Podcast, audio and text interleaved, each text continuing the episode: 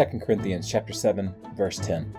For godly grief produces a repentance that leads to salvation without regret, whereas worldly grief produces death. Let's pray. Heavenly Father, our sins are so great and you are so holy that no manner of repentance should lead to anything but death.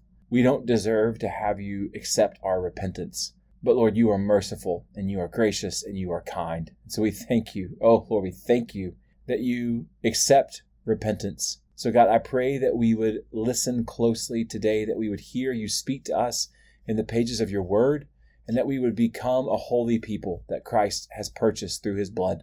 That we could bring him glory and honor and encourage and invite many others to join in the joy that is ours in the Lord. We ask all this in his name. Amen. Friends, welcome to the Bible Lab, the podcast where we explore major themes from every book of the Bible in order to see how every page points us to Jesus, who he is, and what he's done. So today we are going to begin an examination of the book of Second Corinthians. And as we always do when we begin a new book, we want to take some time to orient ourselves and get our bearings. A couple of important dates for us as we move ahead. Uh, when we think about in the New Testament, obviously the, the seminal event, the central event that everything else radiates out from is the death and resurrection of Jesus, which occurred, roughly speaking, around AD 33. The Apostle Paul became a follower of Jesus around AD 33 or 34, likely a few months or perhaps a year or two after. Paul then has what we like to call the uh, Jerusalem Council uh, about 15 years later, where Paul goes to Jerusalem uh, after going on a missionary trip and planting churches in Asia Minor. And once and for all, the apostles gather together, they search God's word, they hear from his spirit, and they say that all that is required for entrance into the kingdom of God is faith in Jesus. After the Jerusalem Council, Paul goes back out on his second missionary journey, and he spends a year and a half in Corinth, where he founds the church at Corinth. Paul then goes on a third missionary journey where he spends a couple of years in Ephesus, and it's in Ephesus where he writes 1st and 2nd Corinthians. So let's do a little more getting our bearings here. Uh, ask the question, who wrote it? And as always, we're going to go with what it says in the pages of the text. So Paul wrote this letter, and he wrote it to the church of Corinth. He likely wrote it around AD 55 or 56. The important date for us here is this letter, 2 Corinthians, was probably written a year after 1 Corinthians. Where was Paul when he wrote this? He's in Macedonia. And the bigger question for us today is why? Why did Paul write this letter? Three reasons that come to the foreground. First is to express Paul's joy that the church had repented. As we're going to see, things had been rocky for quite some time between Paul and the church at Corinth, and he's writing this letter to let them know how absolutely delighted he is that they have repented and they are reconciled to each other. Second reason is to encourage the church to resume their collection for the church in Jerusalem. As an expression of the unity that is theirs in Christ, Paul has encouraged the Gentile churches to take up a collection for the mostly Jewish church in Jerusalem as they were going through a famine. Third, to confront an obstinate, stubborn minority who were still opposing Paul. Now, before we jump into our first theme, I want to go over again what we've called the Corinthian correspondence.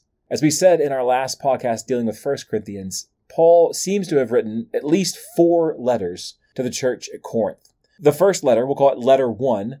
Letter one was a letter that appears to have been primarily about sexual immorality. And we don't have this letter, though Paul quotes from it in 1 Corinthians chapter 5. Letter number two is what we call 1 Corinthians. And as we said, this letter was written to, among other things, clear up the confusion from letter number one. So, letter number one, unknown, likely dealing with sexual immorality. Letter number two, what we call First Corinthians. Letter number three is what we call the tearful letter. So, after writing First Corinthians, many in the church began opposing Paul. And so, Paul makes a painful in person visit between letters two and three. And he finds out just how bad things have gotten. Paul then leaves the city and he writes letter three. And he calls it a tearful letter because Paul has to absolutely deal harshly, severely with the sin in the church at Corinth, and it breaks Paul's heart. Paul then sends Titus to see how the church had responded to his tearful letter, and he's overjoyed to hear the report from Titus that they have repented. And so, in response, Paul writes letter number four, which we call Second Corinthians. So, four letters. Letter number one, dealing with sexual immorality, we don't have it. Letter number two, 1 Corinthians, we have it. Letter number three, a tearful letter to call out the Corinthians on their sin. We don't have that letter. Letter number four, 2 Corinthians, we have that letter. So let's study that letter. So our first theme is Paul really cared about reconciling his relationship with the Corinthian church. As we just went over, Paul's relationship with the Corinthian church was not trouble free.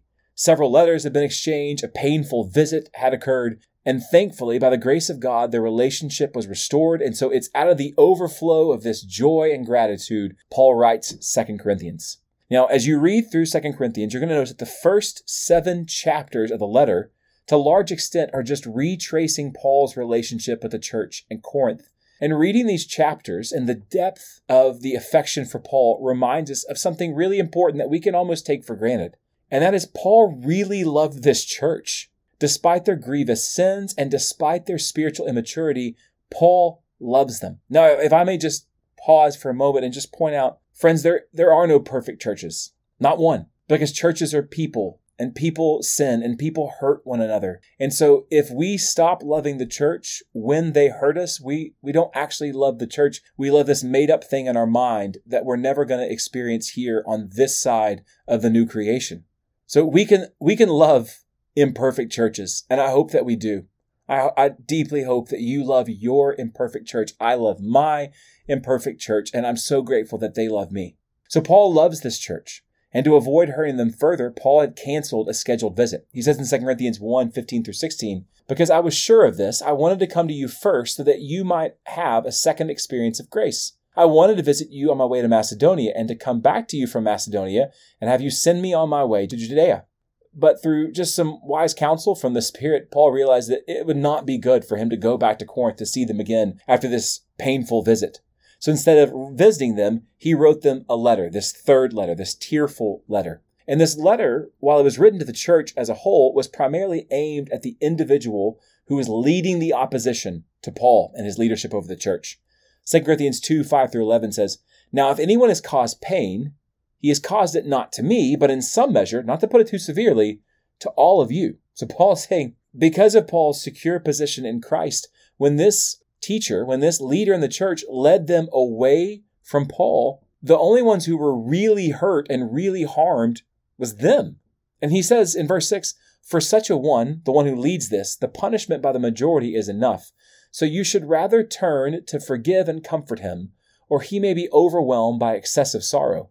I beg you to reaffirm your love for him. Do you see a Paul's heart here? He's begging the church at Corinth to love and forgive the very person who a few weeks or months ago was leading the opposition against Paul. For this is why I wrote, that I might test you and know whether you are obedient in everything. Anyone whom you forgive, I also forgive. Indeed, what I have forgiven, if I have forgiven anything, has been for your sake in the presence of Christ, so that we would not be outwitted by Satan, for we are not ignorant of his designs. And I would just point this out to you, my friends. Before the church reconciled, you, you can kind of think of it as there were two teams. Here's Paul by himself out on an island, maybe a few people supporting him. And here's the rest of the church at Corinth on the other side in opposition to Paul, being led by this one leader.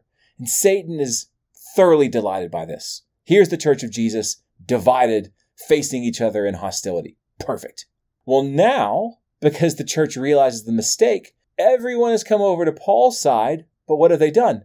They have turned, they're standing with Paul, and now they're glaring angrily at the other teacher. But guess what? They're still divided. They're still glaring at someone in hostility, and Satan is thoroughly delighted by this. Ah, here we are, the Church of Christ, divided, glaring at each other in hostility. And this is why Paul says in verse 11, Forgive this man, so that we would not be outwitted by Satan. Satan wants to divide the church, period. However, the division happens, if the church is divided, he is glad. And Paul says, we're not going to fall for that. Now, despite Paul's fears, this letter that he wrote was well received. He says, But God, who comforts the downcast, comforted us by the coming of Titus, and not only by his coming, but also by the comfort with which he was comforted by you, as he told us of your longing, your mourning, your zeal for me, so that I rejoice still more. So Paul was glad when Titus came back. He loves Titus, but he was made even more glad by the news that Titus brought with him, which is that the church had received the letter and they had repented. And Paul says, For even if I made you grieve with my letter, this tearful letter, I do not regret it, though I did regret it, for I see that the letter grieved you, that only for a while. Now that seems contradictory. I don't regret it, but I did regret it. Well, not to use too many parental analogies here, but I have children, young children, and I love them with all my heart. And they sin. And when they sin, I discipline them because I love them. And when I discipline them and they cry, it absolutely wrecks me. So, on the one level, I deeply, deeply regret disciplining my children. But on a greater level, I don't regret it in the slightest because I want my children to love the Lord. I want my children to be kind and obedient and I know that my disciplining them is a part of God's providential way of leading them into kindness and obedience and love for Jesus. And this is kind of the position Paul is in. He sees himself rightly as a spiritual father for these people. And so he grieves them. And on one level, he's not sorry at all because he wants them to repent and be made right with the Lord. But on another level, because of his deep, deep love for them, it's painful to him. Verse 9 As it is, I rejoice, not because you are grieved. Like he's not happy, like, yeah, now you know what it feels like but because you were grieved into repenting. For you felt a godly grief, so that you suffered no loss through us. For godly grief produces a repentance that leads to salvation without regret, whereas worldly grief produces death. Godly grief. Grief that mourns not that you got in trouble, not that you got caught, but grief that mourns that you would sin against one you love is a grief that leads to life. The news is so good from Titus. He says that even the individual who opposed Paul, whoever this is, even he had repented. 2 Corinthians 7 11 and 12, he says, For see what earnestness this godly grief has produced in you, but also what eagerness to clear yourselves, what indignation, what fear, what longing, what zeal, what punishment. At every point you have proved yourselves innocent in the matter. So although I wrote to you, it was not for the sake of the one who did the wrong, nor for the sake of the one who suffered the wrong, but in order that your earnestness for us might be revealed to you in the sight of God. They have repented. And in their zeal for Paul, however, the church is refusing to forgive this brother. And Paul instructs the church to welcome this sinner back into fellowship. 2 Corinthians 2 7 through 11. Paul says, You should rather turn to forgive and comfort him, this one who was leading the opposition to Paul, or he may be overwhelmed by excessive sorrow. So I beg you to reaffirm your love for him for this is why I wrote, that I might test you and know whether you are obedient in everything. Anyone whom you forgive, I also forgive. Indeed, what I have forgiven, if I have forgiven anything, has been for your sake in the presence of Christ, so that we would not be outwitted by Satan, for you are not ignorant of his designs. Friends, in a world of grudges and bitterness, a world of cancel culture, Paul would challenge us to extend the forgiveness of Christ. Friends, we are called to live in close proximity to one another. We are called to be a family. We're called to be a temple, stones resting on top of one another. We are called to be a body, different parts functioning together. And because we are sinners, it is an absolute guarantee that we are going to be sinned against by brothers and sisters in Christ, and we are going to sin against brothers and sisters in Christ. So let's show what difference the gospel makes. Let's show what difference Jesus makes by extending the forgiveness of Christ gratefully and joyfully without strings to those who sin against us. And let's show people what the gospel can do. So, friends, the next time we are together, we're going to yet again talk about unity, this time displayed through a financial gift to the Jerusalem church. But until then, take up and read, my friends. God bless.